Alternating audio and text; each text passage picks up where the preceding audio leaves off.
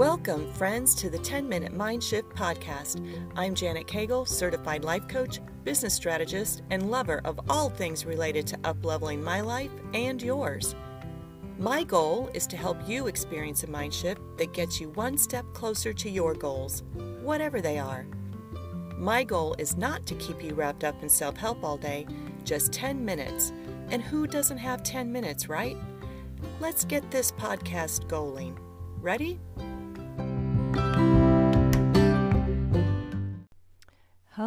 Friends, and welcome back to the 10 Minute Mind Shift podcast. My goal today is to give you a mind shift by giving you some bite sized knowledge nuggets that you can apply today and uplevel your life today. This is episode 14. Today, we're going to talk about negative emotions. Doesn't that sound like fun? First of all, I'm going to set the record straight. There are no good emotions or bad emotions, good thoughts or bad thoughts. There are only thoughts and emotions that serve you as you create the life of your heart's desire, or thoughts and emotions that do not serve you. I used to think that because I had all of these negative thoughts and emotions that something must be wrong with me. I mean, I would see the evidence in the bookstore with aisles and aisles of books devoted to how to be happy. So I thought that must be the ultimate goal. I read hundreds of them and none of them said to me what I'm going to say to you today. We are supposed to have negative emotions. Yep, it's how we are designed, and there is a purpose to them. I hope with what I just said right there will help you stop kicking your ass every time you have a bad day or a negative thought or emotion. Just stop. It doesn't serve you. Here is the deal we only know happy because sad exists. We know connection because lonely exists. We know brave and courageous because fear exists. We can only know what ability is because, because of experiencing inability. We only know authentic because we know fake. We know energized because we know, well, you get my point. Negative emotions are what make positive emotions possible. They are how we know what we don't want to experience. When we know what we don't want, then we can better pursue what we do want. The human experience is 50 50. This is normal. And when we understand that, it starts to feel more like 60 40 or 80 20. When we don't understand that, the very human experience of 50 50 sends us into a downward spiral and into those useless and powerless, indulgent emotions, the ones I talked about in episode 10 the worry, anxiety, self doubt, self pity, confusion, indecision, and resentment, just to name a few. Here's what I want you to understand about negative emotions they are harmless. What? They don't feel comfortable, but they don't cause pain either. And why this is so important to understand is that avoiding the experience of a negative emotion is what drives us to do things we shouldn't, like overeat, overdrink, overspend, date the people we shouldn't, marry the people we shouldn't, stay married to the people we shouldn't. The prospect of feeling a negative emotion is what keeps us from doing the very things that we can't stop thinking about whatever that is for you. It's your brain's way of keeping you from feeling fear, being rejected, and feeling the pain of humiliation. But think about it. What are you not doing because of the way it might make you feel? We work very hard at avoiding the feelings of failure, and what we are also doing is missing the feeling of success in the process. When I'm working with my weight loss clients, one of the things that they tell me about why they are afraid to go into the program that might actually work is that they fear feeling deprived. They fear feeling the discomfort of change that they know they will experience in order to experience growth. They fear the isolation of being the only one at the party not overeating. They fear the disappointment of not eating the cookie. Here's a mind shift for you you are going to feel all of those emotions, whether you chase your dreams and create the life of your heart's desire or not. Why? Because you're human and because you have a brain, and that's the way we are wired, all of us. I know that you feel like you are wired to even more of a negative bias than your friends or your family, but it's just not true. You are just like I was before I invested in my own coaching.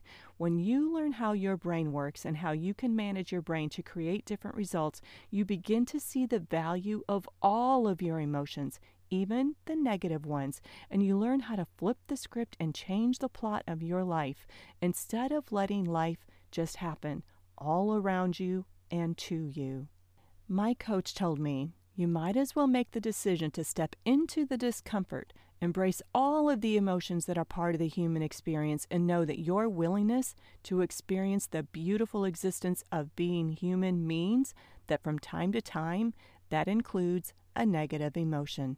No one gets an exemption from them or an opt out. No one. Nothing has gone wrong, my friend, and you are not broken, no matter how negative you feel like you are. And you are in control of deciding exactly how you want to feel, regardless of your circumstance. I have an example, but first I want to share this. We create our own suffering by resisting our emotions, by trying not to feel them. But what if we just allowed them and embraced them and recognized them as part of our humanness?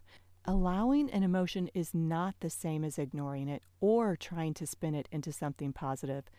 Allowing is like swimming in a pool of pool noodles, and each pool noodle is an emotion. We allow them to be in the pool with us, we let them float up and drift off.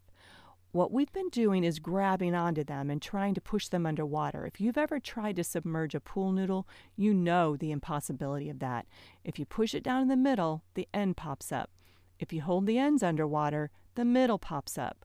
If we just allow the negative emotion to present itself without us making it mean anything negative about us as a human for having the negative emotion, we get better each time we go through the experience. It doesn't mean negative things don't happen happen to you anymore. It means that you are better equipped to go through them. So here's an example of why you want your negative emotions. A couple of years ago, my little dog Bella started getting what I call swelly belly. It would come and go like water retention. At first, I thought it was because she was aging and gaining weight and losing her youth, kind of like the rest of us. But she still had all of her energy and she was eating and drinking just fine, so I didn't really think too much of it.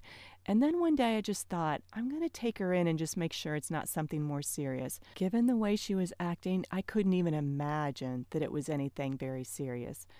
But when the doctor came out of the exam room, he said, She has a tumor that is the size of her little body. There's a 99% chance that it is septic, and there is a 100% chance she will die during surgery if it is. We don't have to do the surgery. You might have a couple of weeks left with her, but then for sure, she will need to be put down. For those of you who have pets, you know what those words felt like when I heard them. I felt like it was a punch to the gut. I was scared for Bella, sad for Steve, and I was having all kinds of waves of negative emotions you can imagine. Here's the deal sadness was the emotion that I wanted to feel getting news like that. I felt terribly sad at the prospect of losing my little, dog. Sadness had a purpose for me at that very moment. So did concern and curiosity. Being sad and concerned and curious was what I wanted to feel. Worry, however, was not useful, but because I'm human and I have a brain, of course worry was coming and going. But if I would have stayed in a state of worry, I would not have been useful in conveying the information to my husband. I would have been useless making the decisions. I would have been frantic about the whole event. So, when bad things happen, we want the negative emotions available to us. We want to be able to experience our life with the appropriate human emotion. The vet had me say goodbye, and he took her into surgery. And so, while I was grieving, I remembered being very aware and conscious of the range of emotions I was accessing and allowing. Now, the story has a happy ending. Bella's tumor was not septic, and that little dog bounced back like nothing had ever happened. Of course, I don't wish anything like that on anyone, but here's the deal I only know joy because I know sadness. I want to give you some things that you can do that will help you allow your emotions. It's not easy and it takes practice, but it's a total game changer to upleveling your life. Step one when you feel yourself in a negative emotion, ask yourself these two questions What am I feeling? And I want you to describe it specifically. And then ask yourself this question Where is it in my body? Really sit in the space of feeling it in your being and in your body. Step two, instead of ignoring it, resisting it, or buffering against it, breathe it in. Open your heart up to the emotion that you are feeling. Here is what happened. When I was really feeling the sad and breathing it in, I felt the hollowness of my gut and the heaviness in my heart. I could literally feel the vibrations in my body. It wasn't pleasant, but resisting it is way more painful, and that's where we create our own suffering. Instead of tightening up against it and bracing against it, the sadness just flowed through me, and it felt a softening happen in my body too, kind of like an acceptance and knowing that whatever happens, I will be okay.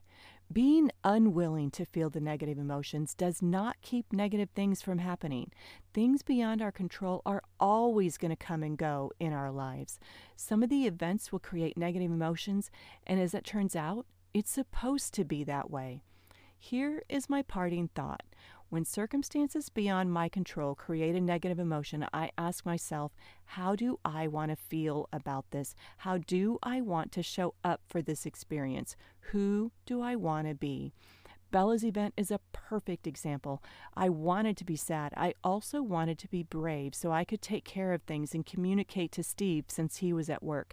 I wanted to be curious so I could ask the right questions. I wanted to be thankful for the talent of the vet who did the surgery and thankful he had time and he could work her in right away. I wanted to be thankful for the experience of having a little dog like Bella in my life to love.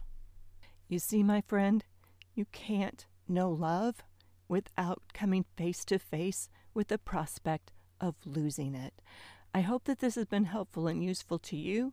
And the next time you find yourself with a negative emotion, I want you to know that nothing has gone wrong and you are not broken. All right, my friends, I hope you have the best week ever.